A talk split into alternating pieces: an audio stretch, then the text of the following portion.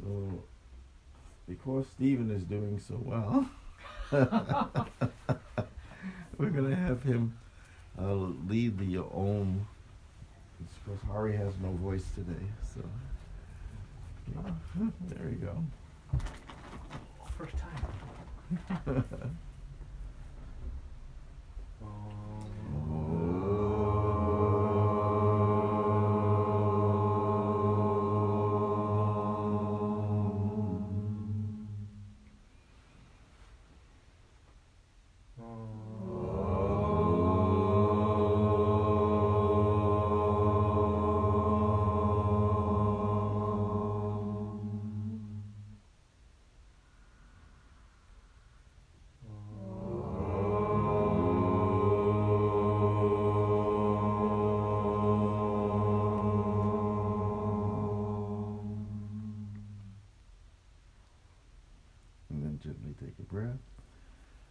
The breath and open the eyes. Thank you. So today's topic is the purpose of life. Super, super important topic. And you can give 1,000 lectures and the central theme will be the same, but it can be said in 1,000 different ways. On a side note, you know, I'm very happy with a lot of you guys when I see, you know, a lot of real development. So it's not only to be present. That's the in this Dharma life. First, you got to show up. Because if you show up, you have an opportunity. But the second part, to show up and be useful, you know, and there's 10,000 ways of being useful. You know, you could be useful sitting quietly just with a very positive attitude, or you could be useful by jumping up and, like Jamie, and running the camera, or running to the dishes, or Victor doing all the things he's doing, or all these gentlemen back here, or you know, or phone. So that's the two things, is to be present and to be useful. And then as your heart purifies, the teacher gives you more and more and more to do, because he or she wants you to be extremely skillful in being useful. Because when you actually start to consciously serve God, there's very little downtime. There's always a project, you know. Heaven doesn't want us to sit here and vegetate. Heaven wants us to be very, very useful while we're here. We've got, you know, 100 years, roughly, if you're fortunate. So he wants you to plant as many gardens and to do as much useful stuff as possible while you're here. So it's a purposeful life, you know, as opposed to, you know, all the other entertainments that you can be involved in, or, you know, sleep time, nonsense time. A little is fine, but when nonsense becomes the center of your life, you know, your entertainment and cessation of your senses become the center of your life. You were born stupid, you die stupid. You know, you didn't do anything. You didn't improve the ecosystem that you were in, see? And that's what they say, as above, so below. Above is really pure. So heaven wants us to be generating some kind of a purity here, you know? And there's 10,000 ways of doing that. But you have to be conscious of it. So if we get to that topic of the purpose of life, the purpose of life really is to acquire a state of perfect communion with God. Perfect communion. And then in that perfect communion, you become an agency of that which is, you're like a chalice that's been cleaned out. And then heaven pours its amrita, its nectar, and then it sends it to the earth. to share that chalice of nectar. So we all have to look at our various talents and skills and say, you know, where I'm standing, how can I make things better? You know? And sometimes it's very visible. A lot of times it's very, very invisible. So if you're standing there with a very good attitude and saying prayers for the welfare of others, who's going to see that? Nobody's going to see that. But on a vibrational level, and as a service to God, you're actually doing something super significant, very, very significant. You know, somebody else might have, you know, a fortune and, you know, go out and cure cancer. Well, that's also significant, but it's not more significant than the person who's quietly sitting there with a good attitude and saying prayers for the welfare of others. Both are serving as per their capacity. See? You didn't have the, you know, $1 billion to go out and do medical research, but you did have the wherewithal to have a good attitude and to seek the positive welfare of others. See? So it's not what you do, it's the motivation. See, large or small, you're judged on your motivation. See? So this whole purpose of life, we have to keep it in our mind, because it's like trying to get to a location without a compass. We'll start wandering all over the place, and often we go in circles. So we all have friends and family members and associates that, you know, 10 years ago and today, they're exactly the same person. There was no growth. There was no expansion. What they were talking about 10 years ago, they're still talking about. You know, the lack of positive habits they had are still manifesting. They didn't grow out of it. So without understanding the purpose of life, we often get into the habits, and we simply spend our entire life repeating habits and never had the contemplation, well, does this habit assist me in fulfilling the purpose of life?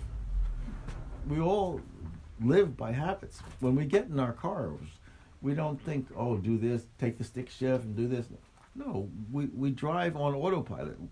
We've got a body of habits that allow us to drive, and we simply drive. So we don't realize that most of our life is not really that creative. Most of our life is based on our habits.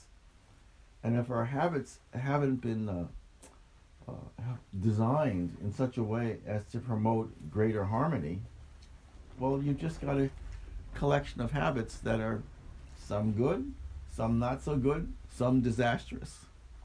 You know? So if you have just as a constant thought process in your mind, you know, am I moving towards the purpose of my life, or that contemplation, what is the purpose of my life? If you don't have that constantly in your mind, you're just like the person going on a distant journey with no compass, you know, and you're most likely going to repeat a cycle. You're going to go round and around and around and around. You know, we all have family members that we like them, we love them, but have a lot of unpleasant things in their personality.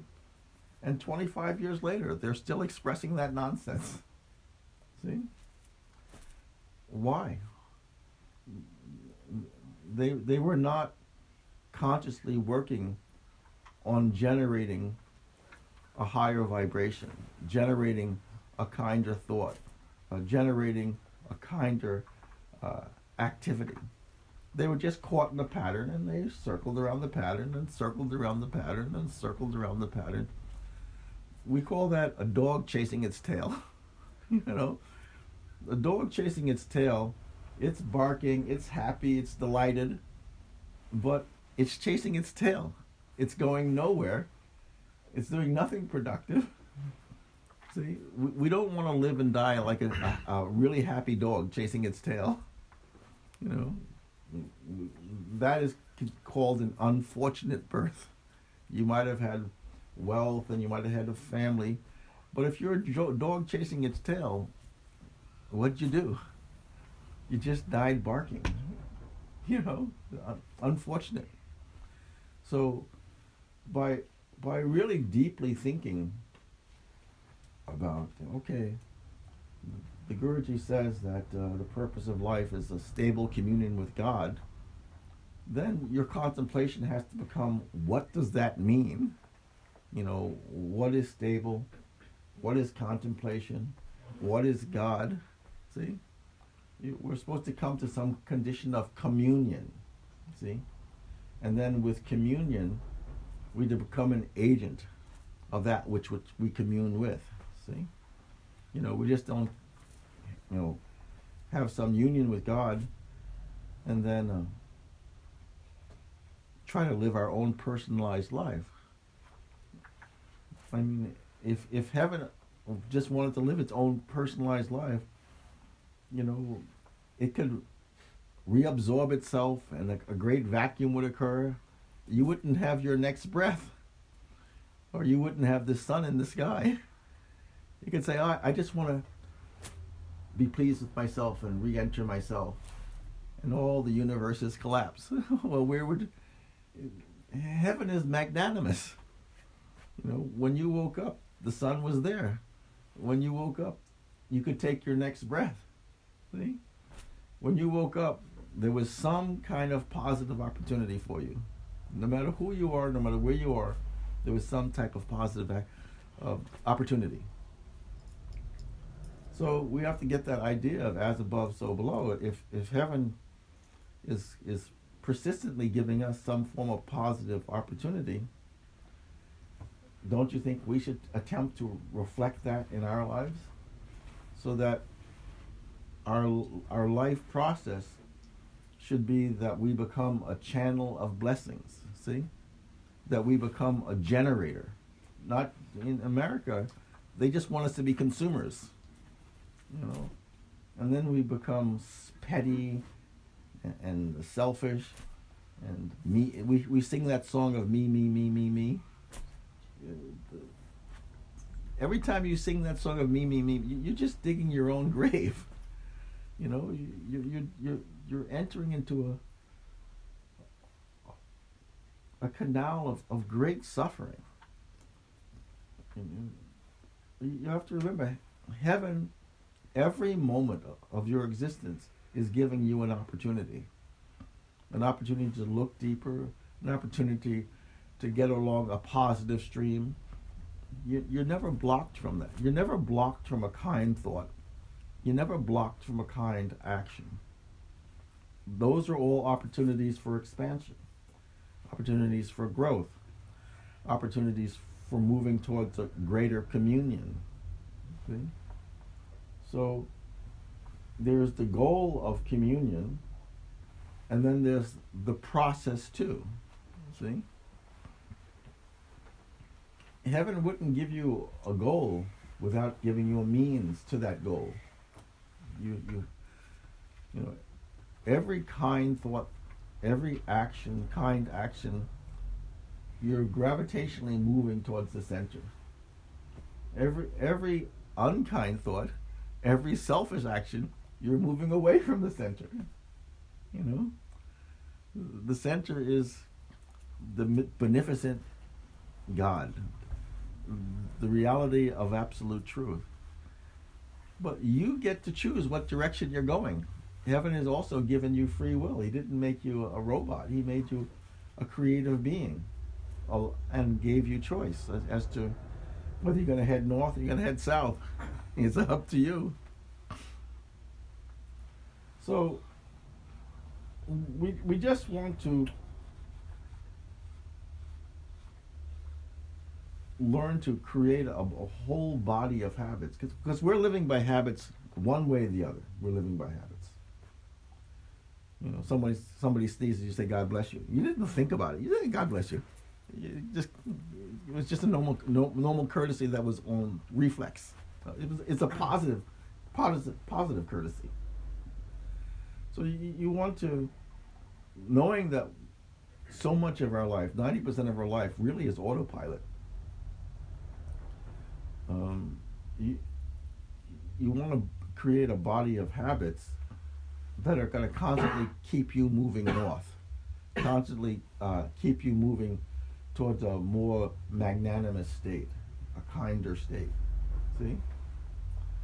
So you sort of move into your wholeness through kindness and through positive action. See? And we all have to find, creative ways of doing that. You can be sitting in a room by yourself. You could choose to get depressed, or you could choose to think lovely thoughts and prayerful thoughts. It's up to you. See? You get to swim in the pool that you choose. A little while ago I was busy at the hospital because the body got damaged. I could sit there and think about my misery, or I can think, wow, how many people in this hospital have it 1,000 times worse, and start praying for them, which was actually good for me also, because it took my mind off of the body suffering so much. But it gave me something positive to do in a challenging situation. See? So we can always make a choice. So, and if that choice is magnanimous, we're always heading north. See? But we just have to keep these things in mind, that life does have a purpose. Life is not just we're birthed and we have this random existence and there's no goal. There is a goal, By reading the saints of all the cultures and all the traditions, there is a goal to life. But many people don't realize there's an ultimate goal. So they'll chase after their sports, and they'll chase after the girls, and they'll chase after money, which are all pretty short-term things. I'm not saying you can't have those things. That's perfectly fine. But when it becomes the center of your life, then it's a problem. It means you've forgotten the goal and the purpose of life. Can you have all the amenities along the journey? Yeah, you sure can, no problem. But if you forget the purpose, and to generate a body of habits that are constantly moving you towards that purpose, you have a problem. So, each of us have to find our talents and our strengths and our life circumstance, and then ask ourselves the question, what can I do? What can I do? If you're a boss, you can treat your employees with more kindness, with more thoughtfulness, give them more opportunities. I say that because you're a boss, I know. You can guide them in their careers. There's always something we can do. We're never bereft of opportunities. And the thing about this yogic life is that's like part of the top 3 things you're thinking about all the time. How can I generate some more kindness? How can I generate more opportunities for people? How can I generate more insight for people? That becomes your hidden lifestyle. You can be involved in all the things you want to, go line dancing, go to the opera, whatever you want, no problem, go swimming. You can do all of that stuff. But behind the scenes, wherever you stand, you want to be generating a garden. See? Just think like that. Wherever I stand, I want to be generating a garden. See? So you're plucking the weeds, and you're giving nutrients to the soil, and you're bringing in crops for the welfare of others. See? You're not hurting the creatures. See? Just walk around like a living garden. And based on your talents and your skills and your nature, everybody's garden's going to be different. If you look at 10 different people's gardens, this one likes these flowers, that one likes those flowers, but they're all beautiful. See, it's that act of kindness that's beautiful within the action. So you've got an infinite amount of actions, but if they're motivated by an intelligent kindness, they're beautiful, you know. And whether it's conscious or unconscious, everybody knows it. You know, whether it's acknowledged or unacknowledged, everybody knows that what this person is doing is actually beautiful. See? Like, I don't know Mother Teresa, but I look at her life and say, wow, that's beautiful. You know, this is a woman who's lived a beautiful life. Has she suffered a lot? Has she had many challenges and ups and downs? Oh, absolutely. But if you look at the body of her life, you have to say beautiful. Either you're blind or you say beautiful. See? It's that constant motivation. You know, her life was not about herself. Her life was about generating kindness, generating love, generating opportunity, generating compassion. That was her life process. And that life process leads to communion. And how do you think she had the strength to do all of that? She was being fed by heaven. So the more you become an agent of that kind of positive compassion, the more you're open to that flow from the kingdom into you. So you literally just become first an unconscious agent, and then later on a conscious agent. See, so as you learn this like process of meditation and learn how to still your thought process, so how to become quiet in your mind, then you can start to hear the deep voice of the kingdom giving you very, very clear, very, very direct instructions. Do this, do this, do this, go here, do that, you know. It's not that heaven's not singing a song or speaking to you. It's that you're psychically so noisy, you can't hear heaven's voice above your own self-generated noise. You know? Heaven's speaking. But it's like if I'm whispering and you're having a very dynamic conversation over there, you won't hear the whisper. So that's why the teachers of every tradition tell you, sit still, be quiet. You know, they're not trying to suppress you. They're trying to have you opened up to the greater opportunities. You know, if you're chattering, you're contained by your own ego. If you can be a little bit quiet, more deeply still, you get opened up to the opportunities of the entire universe. See? They're trying to tell you be still so that you're open to the greater bounty and not limited by your own ego, your own fears, your own misperceptions. That's why they tell you to be quiet. You know, there's a bouquet on the other side and you don't know it. It's waiting for you, but you're all wrapped up in your own dream, you know. Some joy, a whole lot of sorrow. That's your dream. Most of your dreams are based on fear. I'm afraid of dying. I'm afraid of lack. I'm afraid of no love. You know, think about it. I'm afraid of violence. I'm afraid of criticism. Think of how much life, or your life, quietly is based on fears. I'm afraid of loss. There's immense bounty on one side, and then you're wrapped up in your ego, which is all fearful. That's a real problem. That's why Lord Buddha said, talk so much about suffering. It's not that people are bad. It's just they get caught up in a dream of lack. Not enough love, not enough prosperity, not enough housing, not enough food, not enough whatever. And unconsciously, we just have this, you know, cement block of fear that we're standing on and don't know what to do about.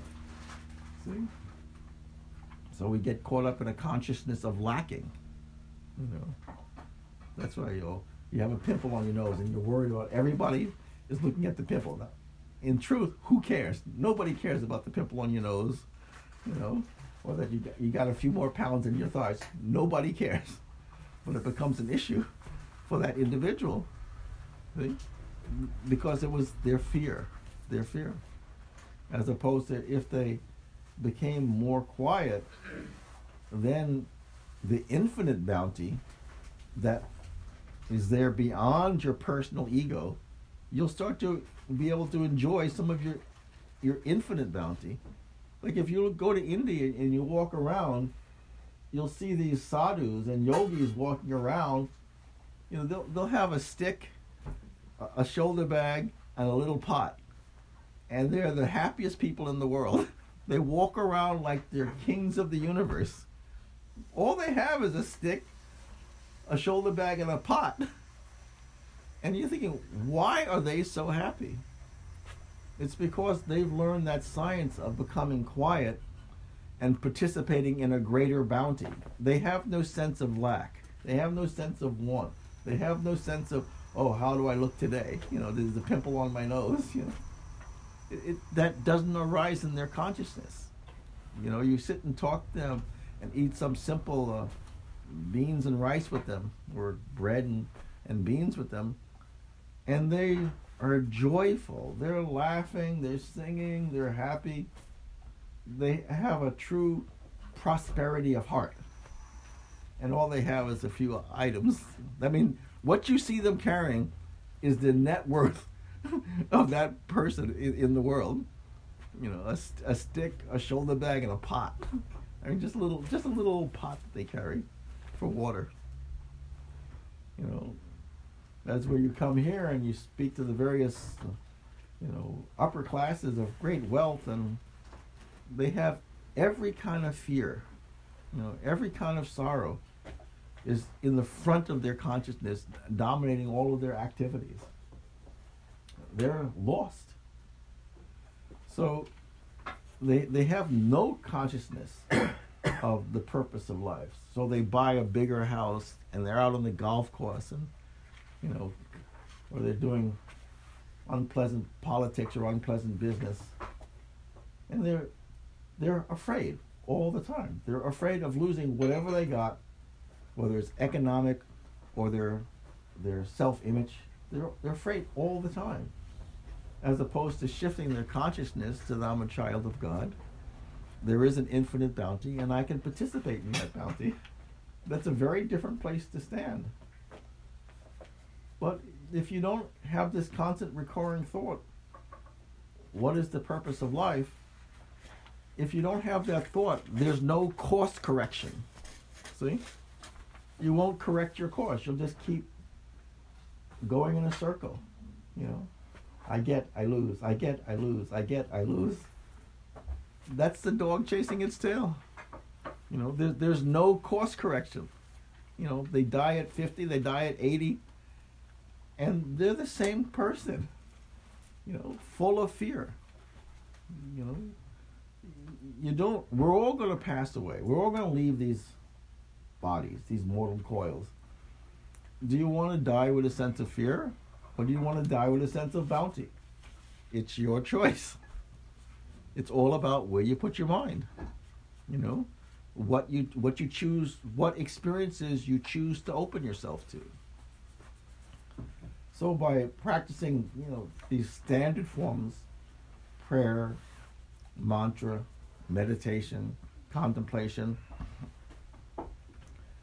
by making those processes standard in your life, you're constantly opening up to new possibilities, to new avenues of energy, to a clearer vision of the purpose of your life.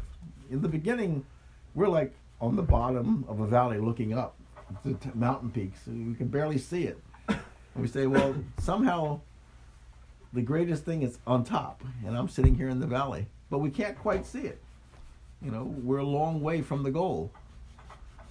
But by using those processes of prayer, mantra, meditation, contemplation, association with the Dharma teachers, all of that, things come into focus. You know, heaven doesn't give you a task that's unattainable. See? The task may seem unattainable sometimes. But that's where grace and miracles come in, which will give you a greater faith. All of a sudden, when miracles start busting out all around you, it's hard to deny there's a God. You know, it's hard to not have a greater faith. See? If you do these practices in a serious way, prayer, mantra, meditation, contemplation, association with the Dharma teachers, there is no way miracles cannot happen in your life. It's not possible. You know? It's like putting fire underwater. The water's going to get hot. It's not possible to put fire under the water and the water stays cold. It's not possible. See? So if you do these divine practices, the alchemy will occur. See? You just have to... You have to be invested enough in yourself to utilize these methods of alchemy so that the miracles just become a natural event in your life. And the higher forms of association become a natural event in your life.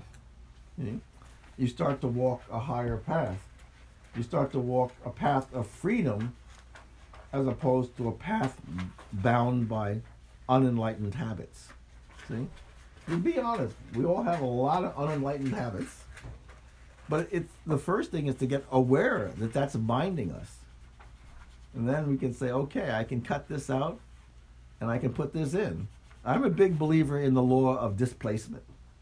You know, the more good stuff I put in, the more nonsense gets pushed out because they're incompatible. You know, light is not compatible with darkness. So if I just get a brighter lamp, the shadows and darkness retreat. It's the law of displacement. So you don't have to say, oh, I'm terrible, I have this problem, I have that problem. You don't have to do that. Just say, what's the opposite of that? And start working on generating that. And surely by the law of displacement, whatever is not like that positive energy that you're generating will be displaced.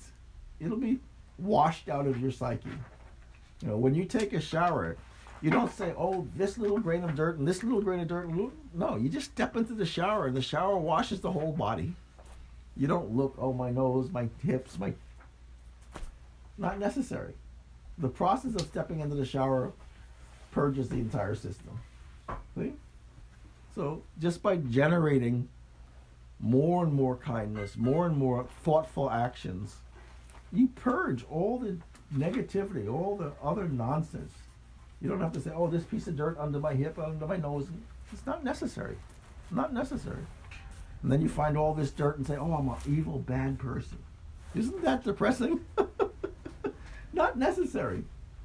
You know, when you find a pile of unconscious dirt, acknowledge it. Okay, I'm the author of that dirt. But, you know, I can also take a bath. See? You don't have to pick up each particle of negativity and seek out its origin. It's not necessary. Just find the counter energy to that and start working on that energy. See? So if I'm lethargic and start to have ill health because I'm so lethargic and lying around, isn't the antidote for me to go for a walk or to get on a bicycle? Just do the opposite. All of a sudden, ill health goes away, the lethargy goes away, vitality comes. Simply because I chose to take a walk or get on a bicycle. Part of that is just sitting around. I was gaining weight. My health was going down. I didn't want to get up. I was depressed. Get out. Get out and do something the opposite. See? I didn't have to say, why am I depressed? Why am I lying around? No. Can you do that? Yeah. But is it necessary? No, it's not necessary. It's not necessary. You know, oh, my father did this, my mother did. Get over it. Get over it. Everybody gets kicked. Get out and do something positive. See? The moment you start taking control of your life and being a positive generator, you're moving north. You're moving north. You're moving towards the purpose of your life. Your deeper vision of life will come into greater and greater focus. See? Because the lens that you're looking at life through is a more perfect, more pure lens. You know, if we're looking at our life to a corrupt and fearful ego, you know, that's pretty tough. We have a highly diffracted lens to look through. Everything is distorted, and we think that's the real world because we're looking through a very distorted lens. And then, as you get a better quality lens, all of a sudden, deeper clarity, more opportunities to get a better quality lens again, more clarity, more opportunities, more insight. See? So we just have to constantly generate a better and better lens of perception, because in the beginning, we're looking through a very distorted, polluted lens. So remove the pollution. Just like you go to a lake and sometimes you can't see anything, you know. Or other lakes you go and you can see 20 feet right to the bottom. Which one do you want to drink out of? See, the one you can see right to the bottom is the one you should be drinking from. So this is our life. You know, we're responsible for the life that we live and the perceptions that we live. You know, we see from our head out. See? So we have to clean up our own heads. You know? And the saints all have left behind biographies and scriptures as roadmaps of how to clean up. See? It doesn't mean you can't be uniquely who you are. All it means is you can be blessedly, uniquely who you are. See? That's the only difference. You can be ignorantly, uniquely who you are, or you can be blessedly, uniquely who you are. See? People think, I don't want to practice all this spiritual stuff. I like who I am now. That's like a person with no legs saying, I wouldn't rather have legs. Or a blind person saying, I don't want sight. Who's going to do that? But that's the situation we're in. We're handicapped, and then we get comfortable in our handicap. And we just sort of get stuck there and say, no, it's okay. I don't want legs. I don't want vision. I'm good. I'm depressed, but I'm good. This is who I am. I'm depressive. We don't want to allow ourselves to fall into that. If we haven't done it to ourselves, we definitely have seen other friends doing it.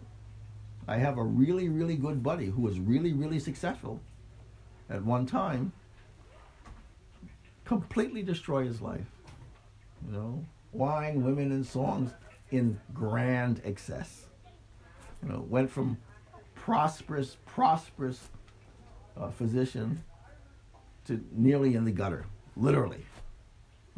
From every form of material prosperity and good name and all that, to virtually the gutter.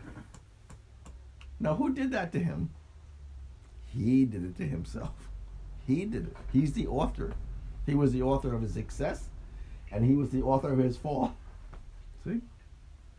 So, we're the authors of our life based on our goals and realizing that we're not just material beings. We're also spiritual beings. That's the higher nature within us. And that, so we can eat and eat and eat, and that's just, go running around playing. That's one level of life. But that's, God gave you multiple dimensions of capacity. See? And you want to ferret out all of the dimensions. You want to understand physicality, you want to understand emotionality, you want to understand mentality, you also want to understand spirituality. These are the dimensions of your life. Why would you close the door on them? See? You want to purify them all, optimize them all. See? So, and the subtler controls the grosser. See? So, the gross human condition can be just, passion and sensation. But should that be the governor of our existence? Or should the higher thoughts the higher feelings and the greater spiritual inspiration, be the governor. Of course, the higher spiritual inspirations be the governor, because that's going to be the most compassionate, the most civilized, the most decent. See? Mm-hmm. It's the greatest music that ever was created was inspired music. See? So they created music which is an emotional expression, but it was inspired by the spiritual energy. See? Or the greatest thoughts. Again, it's the subtler spiritual energy that allowed those greater thoughts to manifest. See? So we want to utilize the full spectrum of our being, but we want to shoot as high as possible so that the highest in us can inform all the other levels of our being. See? So that we're just not crude, cogs. No need. We want to say, what is the best in me? What is the most sublime in me? What is the deepest in me? Come to some level of communion with that, and that should inform your thoughts. It should inform your emotions. It should inform your physicality. See? All of those things you can have, all those things you can utilize, but simply have them informed by what's greatest in you. See? So you have to say, what's the purpose of my life? What's the greatest thing that I could accomplish in life? Mm-hmm. What's the fullest life that I can realize? See? All of those things, if you do constant prayer, constant meditation, constant mantra, constant contemplation, you'll be informed as to what is greatest in you.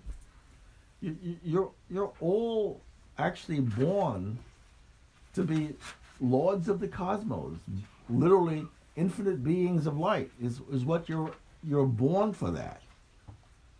It's we who have diminished ourselves, limited ourselves by living in just the bounds of our ego. And all these higher practices get you to a more ascended condition where you're beyond the limitations of your ego. Ego is just one function in your life. It's not the only function in your life. It's a function. There's greater functions. There's greater associations. There's greater opportunities. So the teachers are here to constantly drum in the message. Don't be limited by your limitations. Don't be limited by your lack of vision. Be like an explorer. Read the scriptures and see what's possible. Did Jesus, feed the multitude from a few baskets? Yes, he did. All it means is he knew a higher science than you're practicing. But he's no different than you. It's just his application of a higher principle. He had greater compassion, and the miracle of infinite loaves of bread manifests, because he had a higher level of compassion. Where did that compassion come from? Divine attunement. Attunement to the kingdom.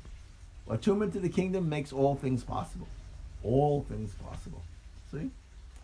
So, you're no different. Don't think that Jesus is up there and you're here.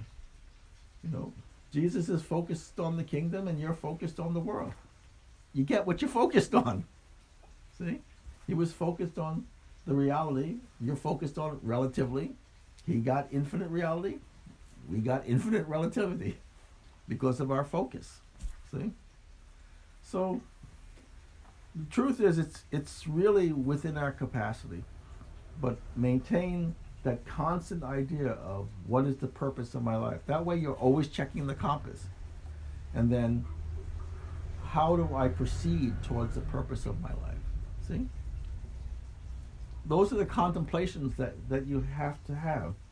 And then you'll make, tremendous spiritual progress. You'll see the angels with your own eyes. You'll see miracles with your own eyes. You'll see the glories of God with your own eyes. Right now, those are abstractions and metaphors and maybes. But if you do these sacred practices, these become the reality that you live in. It's not a metaphor.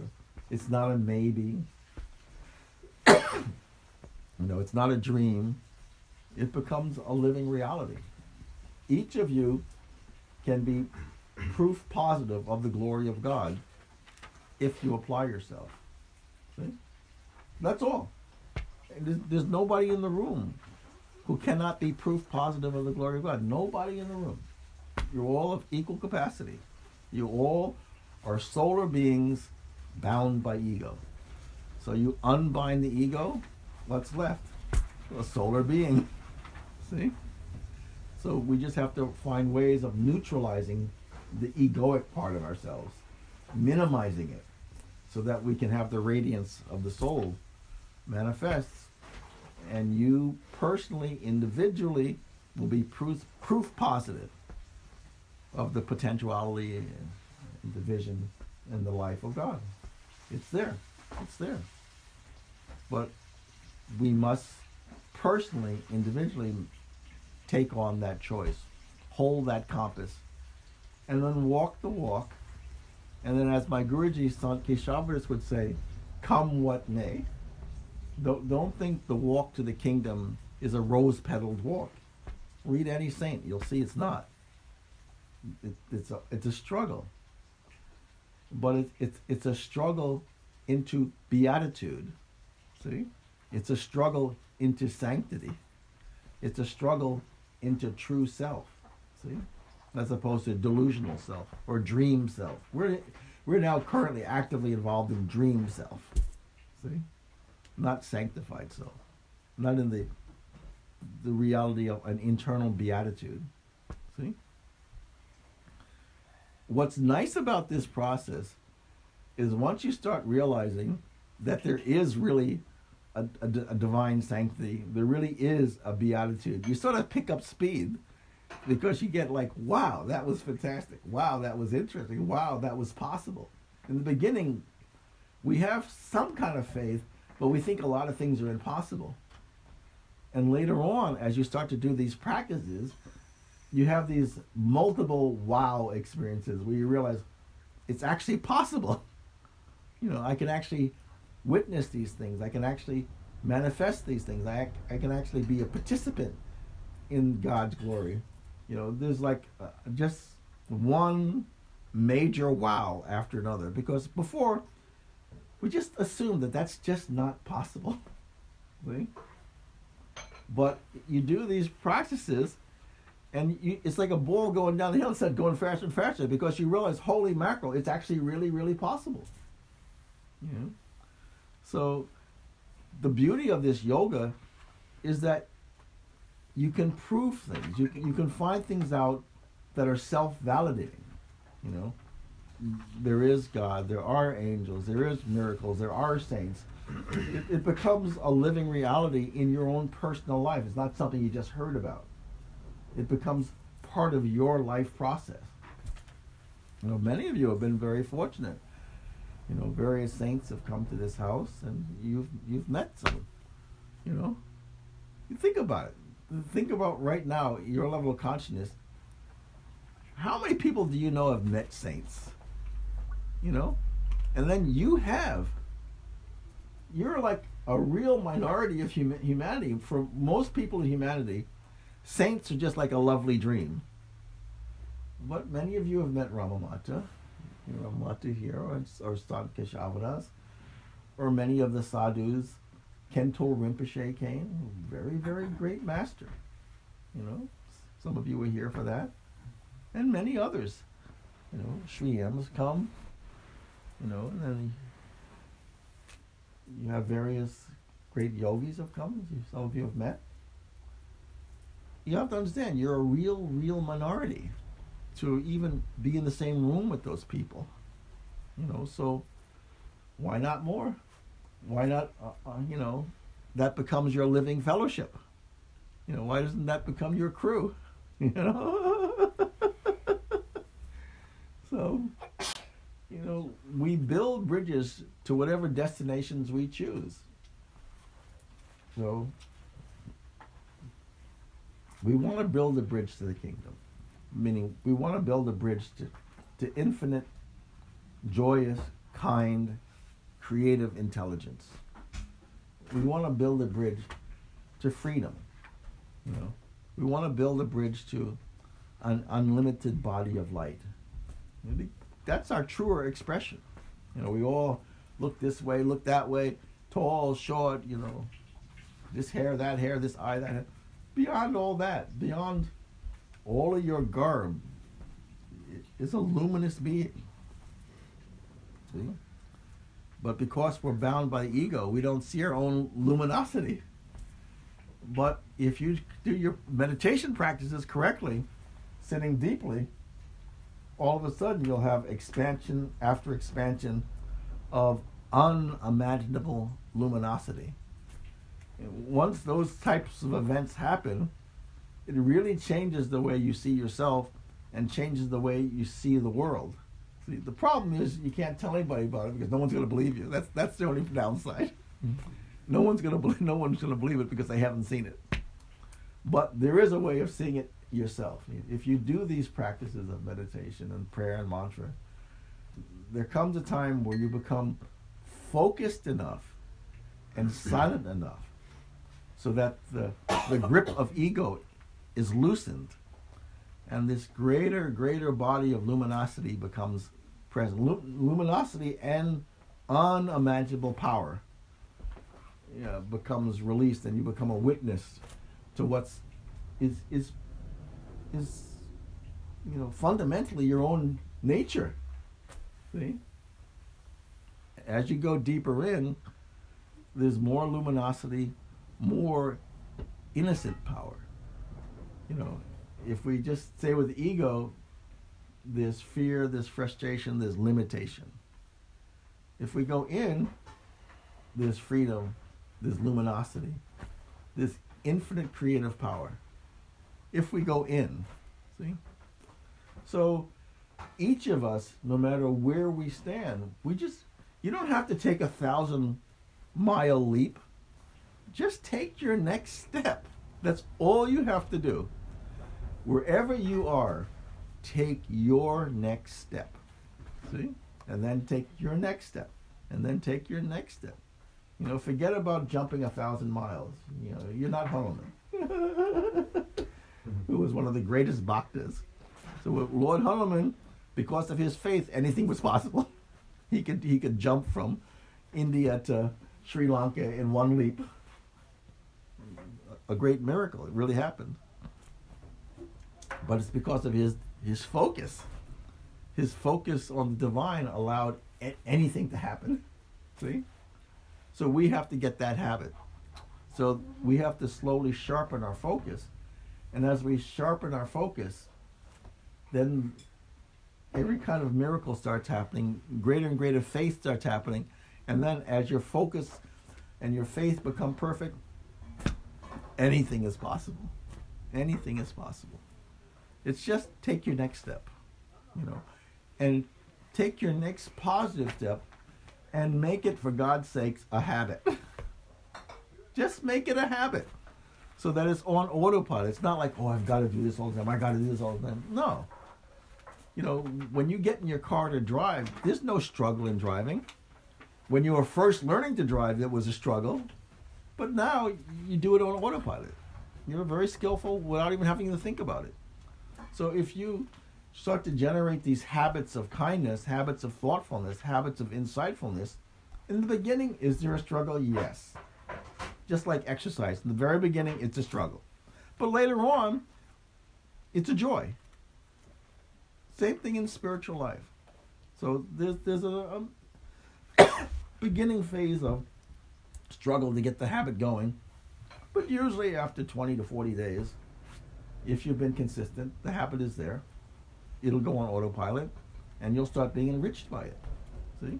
So you just want to build a body of habits that are heading north. That's really the simple thing of it. Build a body of habits that are heading north.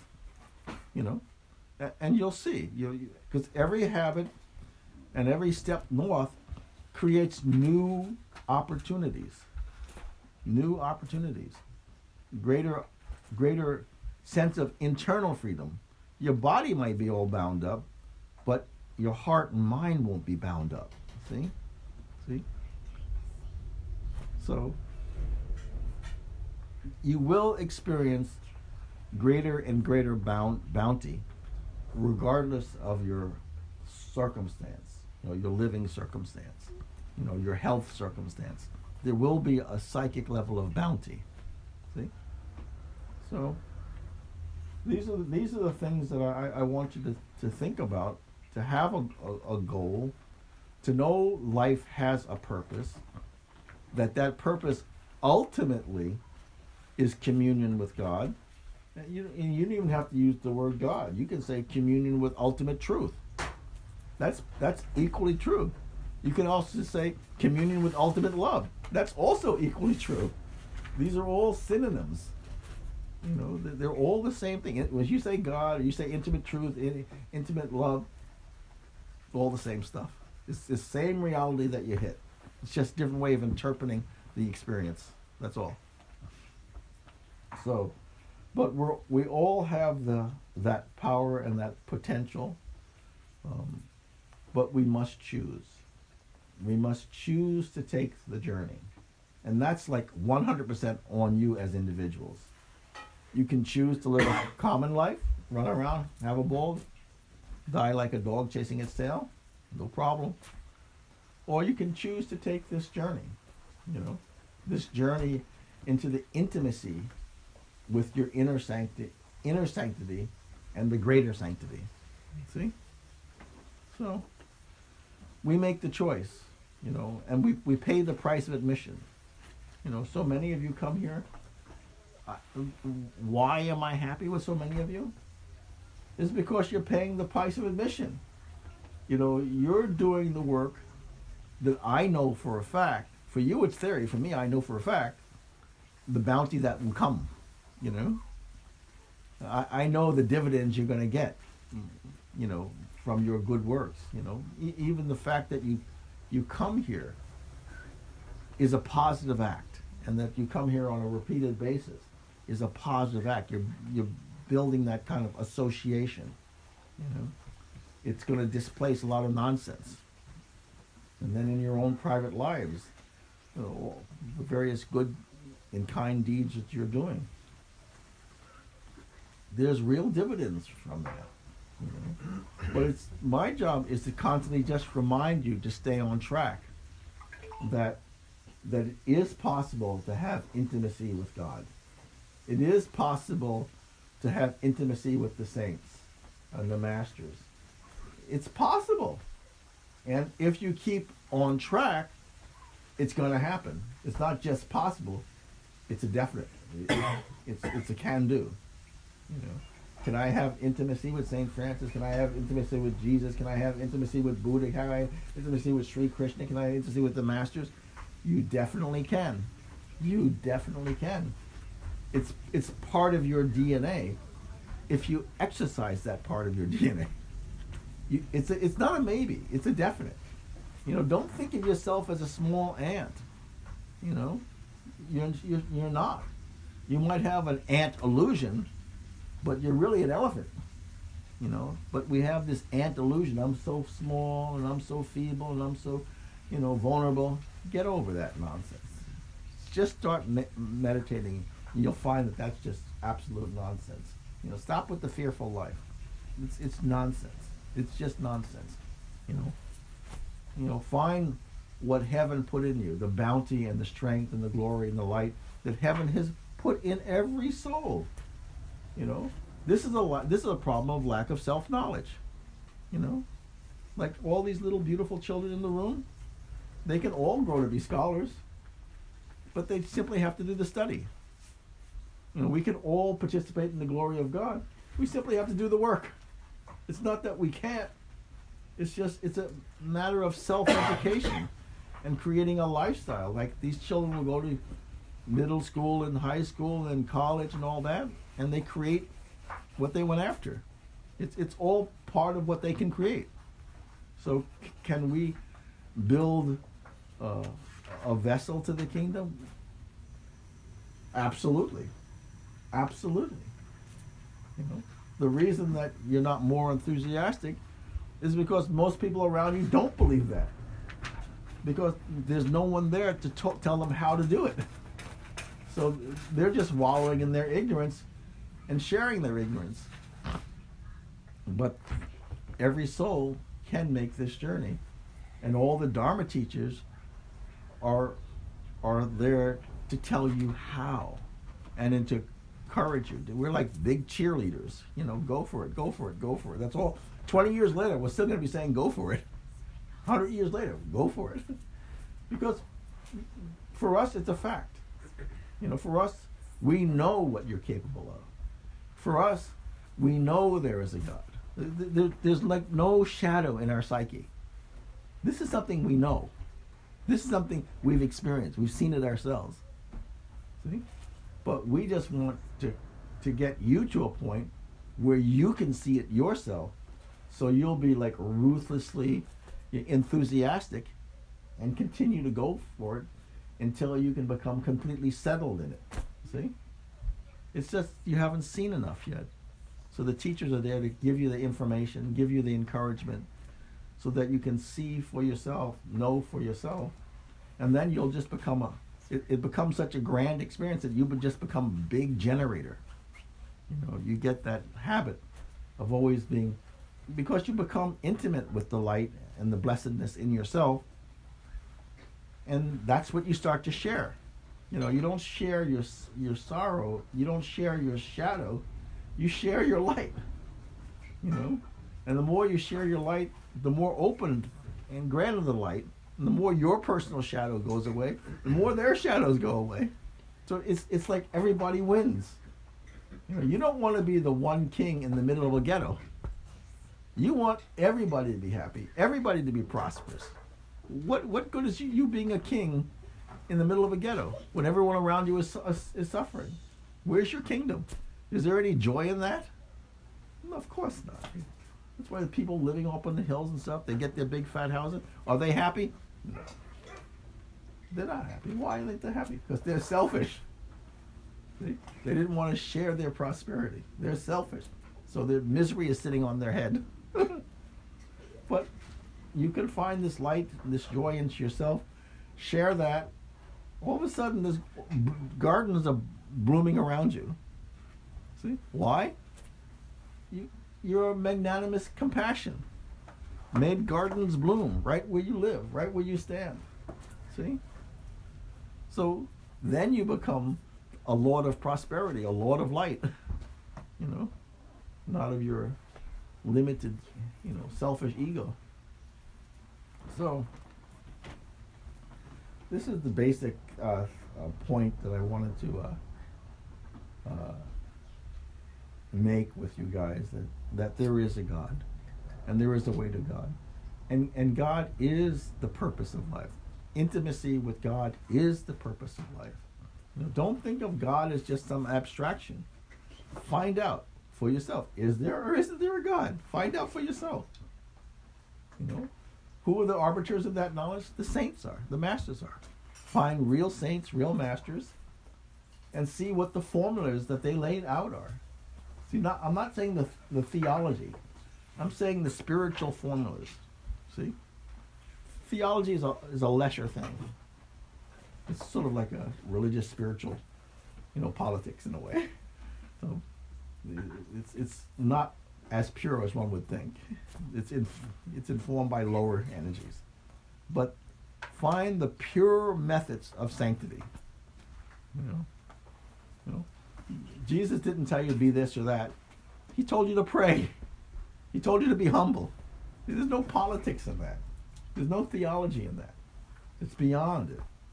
See? He told you to be kind. See? Your Lord Buddha told you, look deeply. Be silent and look deeply. See? That's beyond politics, beyond theology. It's just a very direct method into reality. So this is simply what we have to do, you know, if we want to truly be happy, if we want to truly have a sense of personal freedom, physical, emotional, psychological, spiritual freedom. See? This is the journey that we must choose. It can't be imposed upon you. Nobody forced you through the door. You chose to come through the door.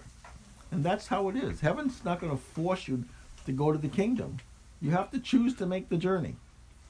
You yourself have to say, this is worth this is worth doing. And then in your own way, you take your next step. Not the person over here, the person over there. Let them do their thing. You take your personal next step. See? The path to the kingdom is unbelievably individualized. There's central methods, but your experience will be completely different than the person sitting next to you. The method, internal methods are the same, but your journey will be completely unique. You'll have a completely unique journey to the kingdom. So, ultimately, as people of good faith, of people who want to live in a better world, of people who want to live a life of light and prosperity, this is what we must do, you know. Constantly remember that life has a purpose, and constantly remember that there's a method to, you know, fulfilling that purpose. And then get after it. Take your personal, individual next step. See? And the teacher's here just to help you, because sometimes your mind is not so clear. So they'll say, they'll suggest, why don't you do this? And why don't you do that? You know? Because they're looking at your portfolio and saying, okay, your personal next step. They're just going to suggest. They're going to tell you. They're going to suggest, because they want you to exercise your free will. See? And then bit by bit, you just keep going. Like I suggested that these two, study Swami Jay. You know, he's doing some really good work. I didn't say, you must do this. I sent them some information and suggested. I said, this is a good guy. This guy is teaching real stuff. You know? They get to choose. Well, I'm sorry, I don't feel like it. Okay? Or, you know what? Hari suggested it, you know. Let me give it a shot. You know? Or I hand you a book, you know. You don't have to read it. You know, you could throw it in the bin, put it in recycling. See, you have to understand, everything you do in the spiritual path is about choices you make. You know, are you heading north? Are you heading south? Are you heading sideways? You know? You choose. See? It's not given to you. You make your own journey. You make your own choices. Heaven allows you sovereignty, and heaven allows you to point yourself in any direction you want. See? But if you want to alleviate suffering, my suggestion is head north. See? Everything else, they're thorns. Every other direction. Sometimes the thorn has an apple with it. Sometimes the thorn just has a big thorn bush. You know? Sometimes there's painful joy. You know? Sometimes it's just pain. You know? And if you head north, the thorns start coming off the bushes. You know? There's just grander and grander bounty. See? Thorns, if you head east, west, south, they're thorns. One way or the other, there's thorns. Head north, less and less, then to point, no thorns. See? But you choose. That's the big thing. You choose your journey. Are there any questions, ideas, thoughts, ruminations that any of you might have? A lot of you guys are doing really good. You know. I'm actually very happy. But we're like the fire under the pot. We just want to keep the flame going. So you keep... Eventually the water becomes steam and gets more grand, more glorious. If I let you sit too long, you might turn into a block of ice. You know, more dense, you know, more problematic. We got to turn on the flame a little hotter. You know, why is he calling me? Why is he giving me these books? All that means we just turn the flame up. You know, our job is to give you opportunities. That's our job. Whether you exercise the opportunities is a whole other issue. You know, my master, who is a living master of God, meaning a soul who lives in perfect communion with God, I saw thousands and thousands of people come in front of him, and most people didn't take the opportunity. They had the good fortune to meet a living master, but didn't have the good sense to follow his instructions. You know? They every one of them have the same opportunity I had. Every single one of them. But they chose, you know, they chose just to say, I want to make the rules of life, and I don't want to follow the processes of sanctity. That was the choice they made. I want to do it my way and do this and do that. Fine. As opposed to following the methods of sanctity that are laid out by the saints or given very clearly by my master. You know, I just assume this guy is not a regular person. This guy is a living miracle, and whatever he says, I'm going to do. That was my only stroke of intelligence, that I realized that this is no ordinary human being, and that whatever he says, something good's going to come from it, so I'm going to do whatever he says. Just like if you meet a Jesus, there's not one ill bone in that man's body. Whatever he says to you is a blessing. So why wouldn't you follow his advice? You know, whatever he says is a blessing, or a Buddha or a Krishna. See? So that was when I met my master. I realized that this is no normal human being. If anything, this is a living miracle standing in the flesh, and whatever he says, I know I'll benefit from. So I simply was joyfully, actively obedient. You know, I knew that he had my absolute best interest in mind, and if I just did what he said, something good was... I didn't know what was going to happen, but I knew something good was going to happen, and that was it. That was it.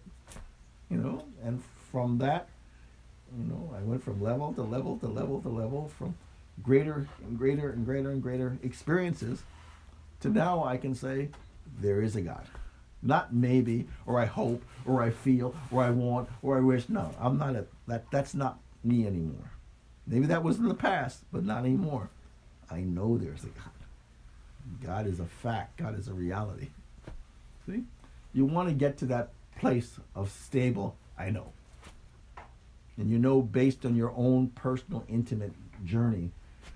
See? So that 10,000 people can say no, you just shrug your shoulders. I say, I understand why you say no, but there is a God. You know, you don't want to fight with anybody, but you're just going to state a living fact of your life. There is a God. You know, it's real.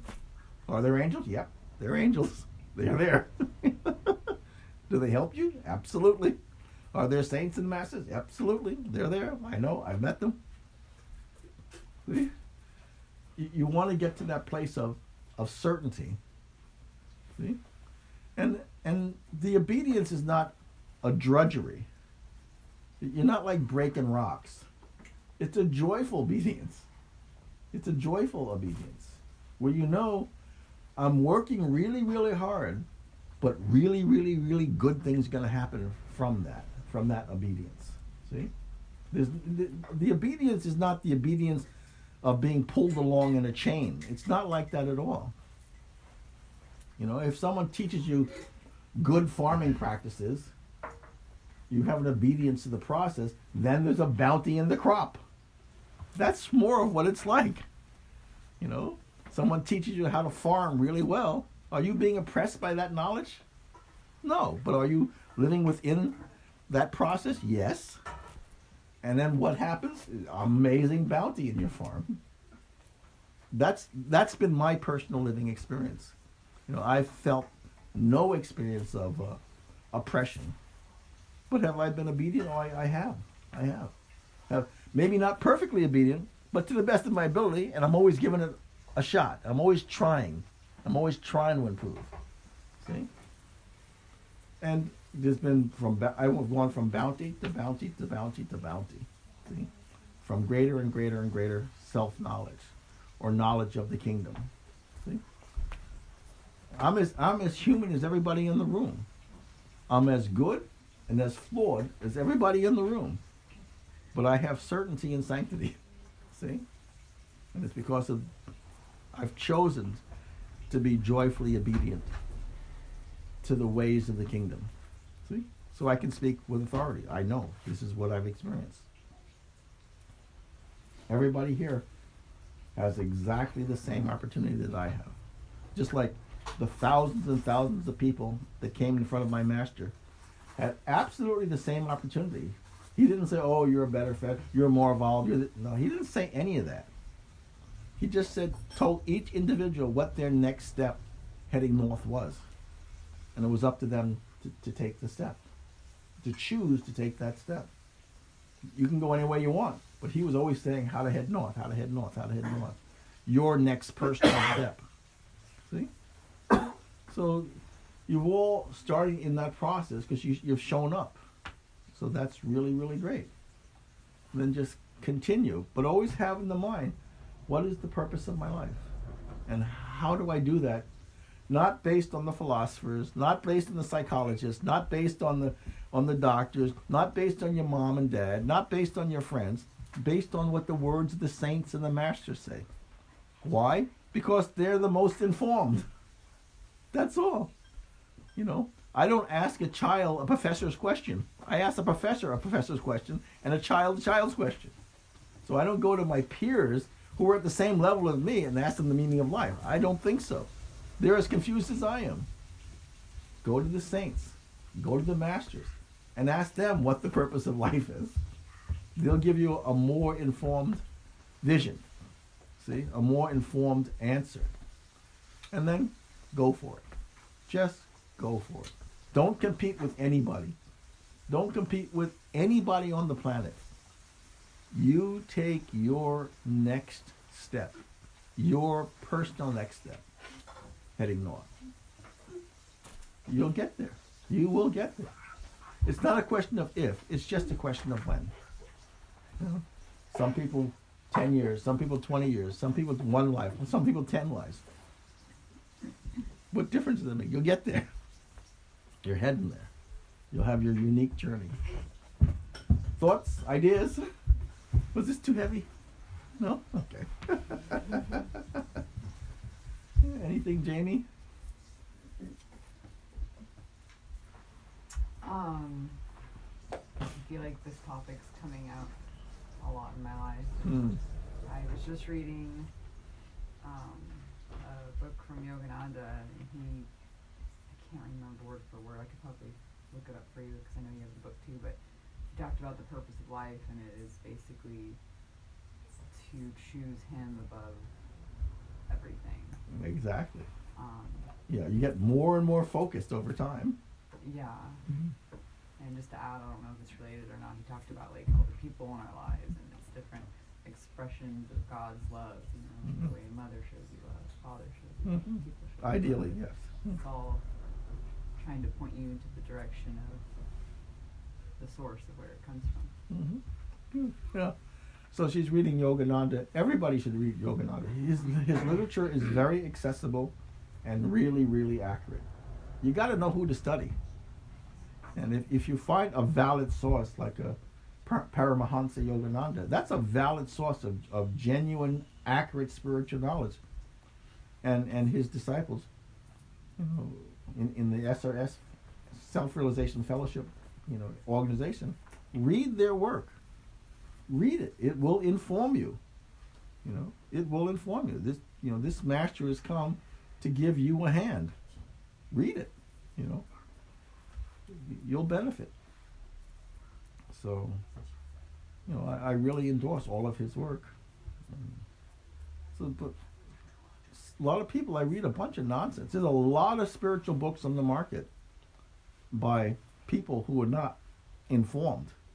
You know, very strong egos, maybe some writing talent, and with their money on their bank account, not their mind on your welfare. See? You don't want to be sheeps being led to slaughter.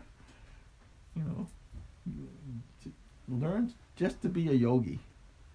You know, be humble and attentive to the saints and grow. You see? So even reading these books is a form of humility. You know, you've got to suspend your opinion and allow yourself to be informed by someone who's further along in the journey. See? Or like a Yogananda who became a liberated soul. He became a genuine master. So, you know, find out who's real saints and who's real teachers, and study their literature. Inform yourself. You know, no one's going to pull you out of the ditch. The saints will tell you how to get out of the ditch, but you've got to get out of the ditch. So you got yourself in, you can get yourself out. Why do they let you get yourself out?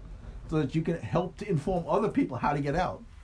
But if they just levitated you out of the ditch, you'd never know how to get out. You know? And then, can you help anybody else get out of a ditch if you never figured out how to get out? Of course not. So, heaven lets you get into a ditch. Heaven sends help to teach you how to get out. And then you become a purveyor of that knowledge of how to get out of the ditch. Whatever kind of ditch it is. Emotional, psychological, physical, whatever. See? So not every crisis is a bad thing. See? Any other thoughts? Matthew, anything? I enjoyed the comment you said about building a body of habits that supports the goal you're working towards. Yes. And then working with the law of displacement. You know, having that just wash away, increasing your light rather than fighting the darkness. Yep. Yeah. I've lived by these things. You know, in this life, I've become reasonably successful. I mean, I've seen many wonders of God. And it's exactly these principles that I've used. I'm telling you exactly what I've used. See? It's worked for me. You know, so my attitude is go for it. You know, get these very clear in your mind and just keep exercising it. Keep exercising it. You know? You know, you'll do all of your own house cleaning, and more light will come in. More and more opportunity will come in. Less and less sense of oppression will come in. It'll be displaced. See? You know? So the key is to be active in your highest interest. See? And if you're active in your highest interest, you'll be a blessing to everybody around you. Everybody around you is gonna be better off for it. Just like if we put together a farm, doesn't the entire community benefit from the farm? Of course. You know, all the privation in the community all of a sudden goes because you decided to put together a farm. Okay, so whether it's physical privation, emotional privation, psychological privation, spiritual privation. So we have to, the key is for us to be generators. The key is don't live for yourself. Don't live for yourself. Can you enjoy life? Absolutely. But don't live for yourself. That is one of the great, great, great messages of all of the masters. You can enjoy every bit of life, no problem. But you should also be a generator of joy. See, does the generator of joy experience the joy? Yes. You know?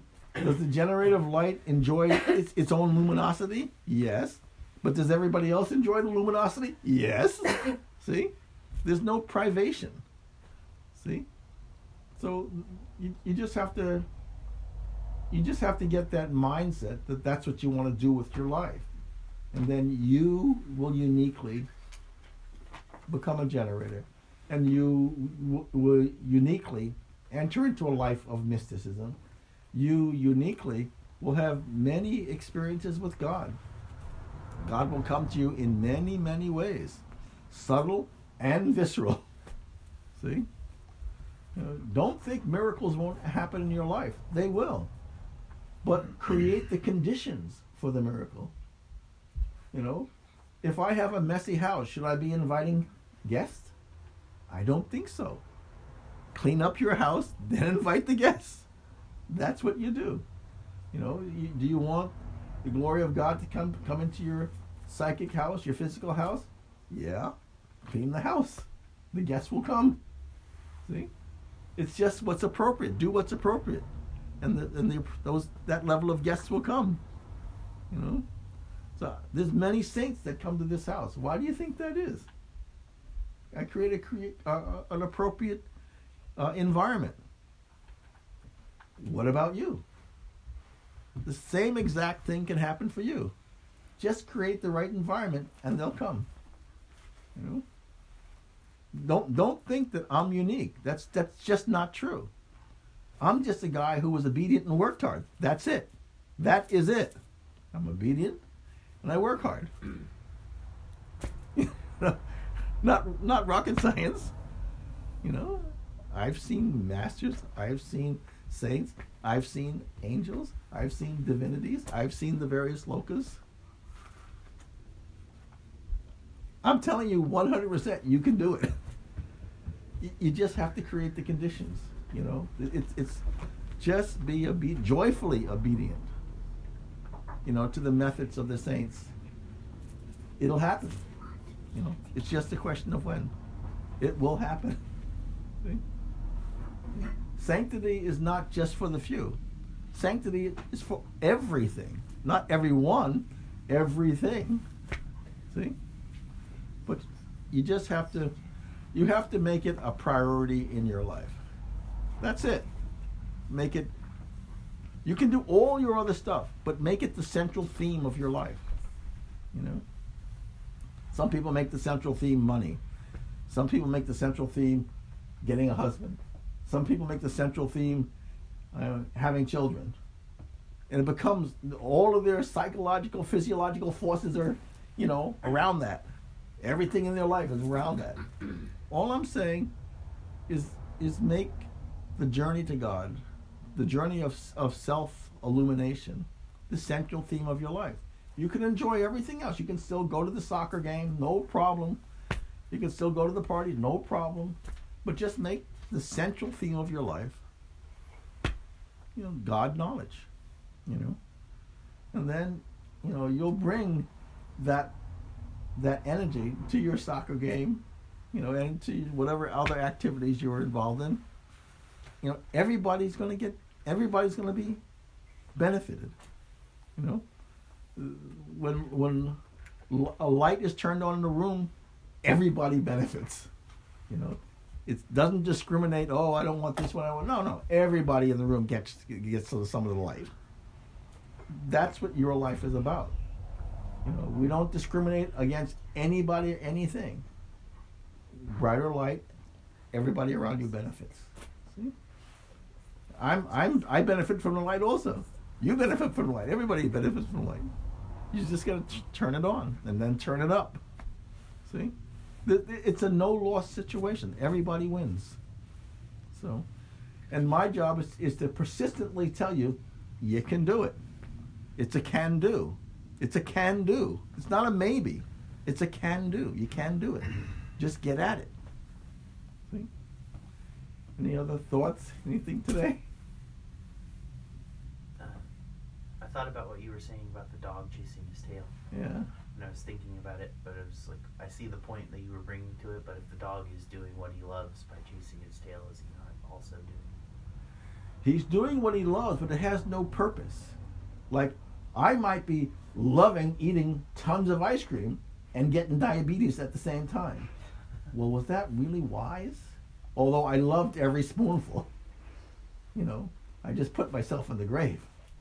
So just because you love it and you like it, doesn't mean it's purposeful, doesn't mean it's useful, you know. The dog being playful a little bit, no problem.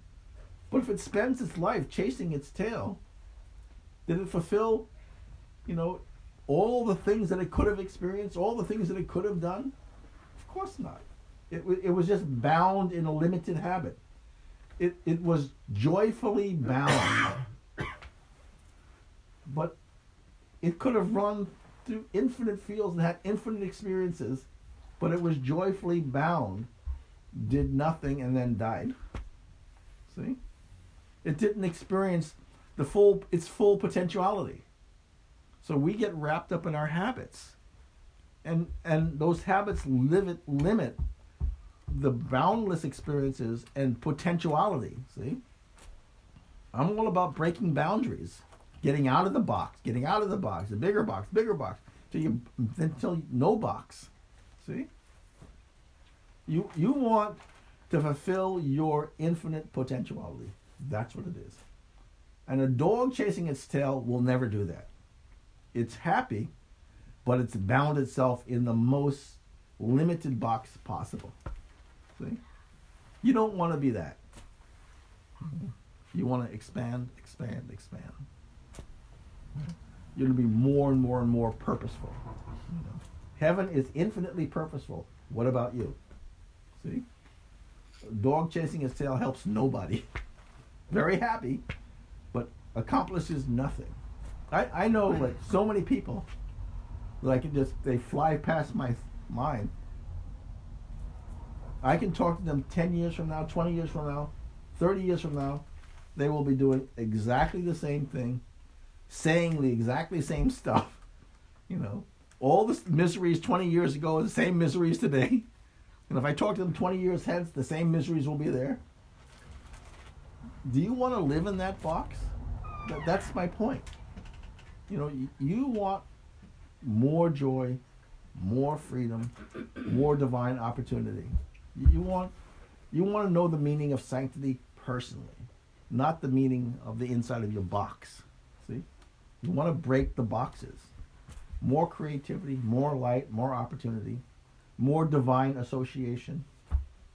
See?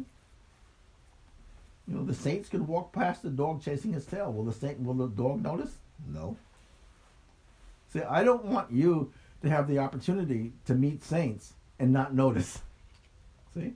That I consider a tragedy, a missed opportunity. Like I saw so many people come past my master and absolutely missed the opportunity. They had a living agent of God sitting right in front of them, who knew all the means of achieving the kingdom, and they didn't ask the right questions, or they didn't follow the advice.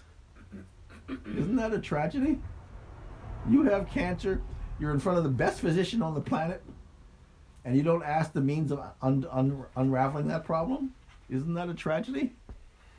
See? If you're in front of a great physician, take his advice, take the medicine. You know, alleviate yourself from the burden of sorrow. See? So all these grand masters and the Dharma teachers are types of physicians. Their job is to alleviate suffering. See, whether it's intellectual, emotional, physical, spiritual. They're to break the darkness, you know, to give you more light, you know, to give you more opportunity. See, that's what we have to move towards. See? And you're here for that opportunity. My thing is to stress, take the opportunity. Do the practices, do the reading, you know, reform your life. See? Even if it's something like, I put that online magazine out on the Facebook. Just tell yourself once a week, I'm going to read what Hari put up. Because I'm not putting it up just to say, oh, Hari's doing this. That's a bunch of nonsense. I'm putting up real saints. Real teachings, you know? Inform yourself. What does it take you, 5 minutes, 10 minutes? Inform yourself, you know? Or you see a picture of a deity. Well, what does that mean? What is the mysticism? What is the symbology? I'm only a phone call away. You can simply call me up and say, Hari, I saw this image. What does it mean? You know? I'm not living in a cave hiding away from you. I'm accessible, you know? So that's the thing. You know, the thing is, realize you have opportunities, take the opportunities, grow. That's it. You know, good things will happen. You know, good things will happen. You know? I just want to constantly encourage you, take the journey, take the journey, take the journey. You know, realize that you're living in a box of habits, break them. And if you're going to, or displace them with positive habits, so that you can get on about the business of a luminous joy. You know, why not? Why not? You know? As opposed to oppressive sorrow, then a luminous joy. Well, what are you going to choose? Choose the luminous joy, for God's sakes. You know, take it. Anyway, I guess, Fung, anything? Nima Sam, anything? I see you back there. Stephen, all the Davies here. Davies mean goddesses. Yeah. Okay. So, Stephen will guide us through the Aum again. You know what? Stephen, when he walks in the door, he's always doing something useful. That is like way smart. That's how I was with my master. You know, I'm always looking for something to do. You know, it's good. It's what I call spiritual intelligence. You know, it's spiritually intelligent. You know, good things will happen. He's creating a body of positive karmas. You know, just doing something. It's not just me. I'm just like an agent who's doing their work. So if you're helping me and I'm doing their work, aren't you working for them also? See, you're stepping into a stream of sanctity that everybody above my grade, pay grade, knows about you, and is starting to pay attention to you. You know, oh, this one is coming along. You know, let's see what we'll put some more wind in the sails. You know, that's how these things happen.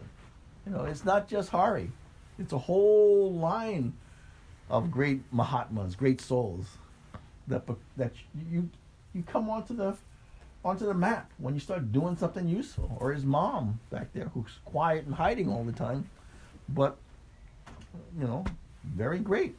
I'll tell you to your face, really great. You know, heart of gold. That gets you into the kingdom. All of you guys are all doing something, all moving along bit by bit. Or Victor over there. Okay, so Stephen will chant Aum. We'll follow him.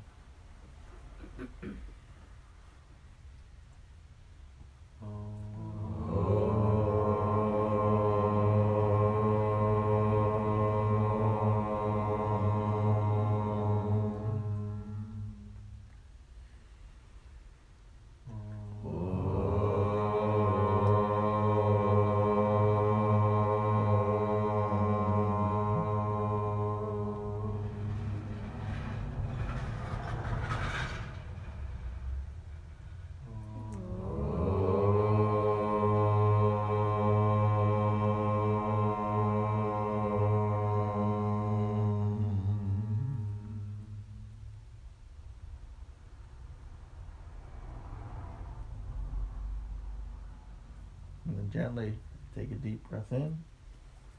You'll release the breath and open the eyes.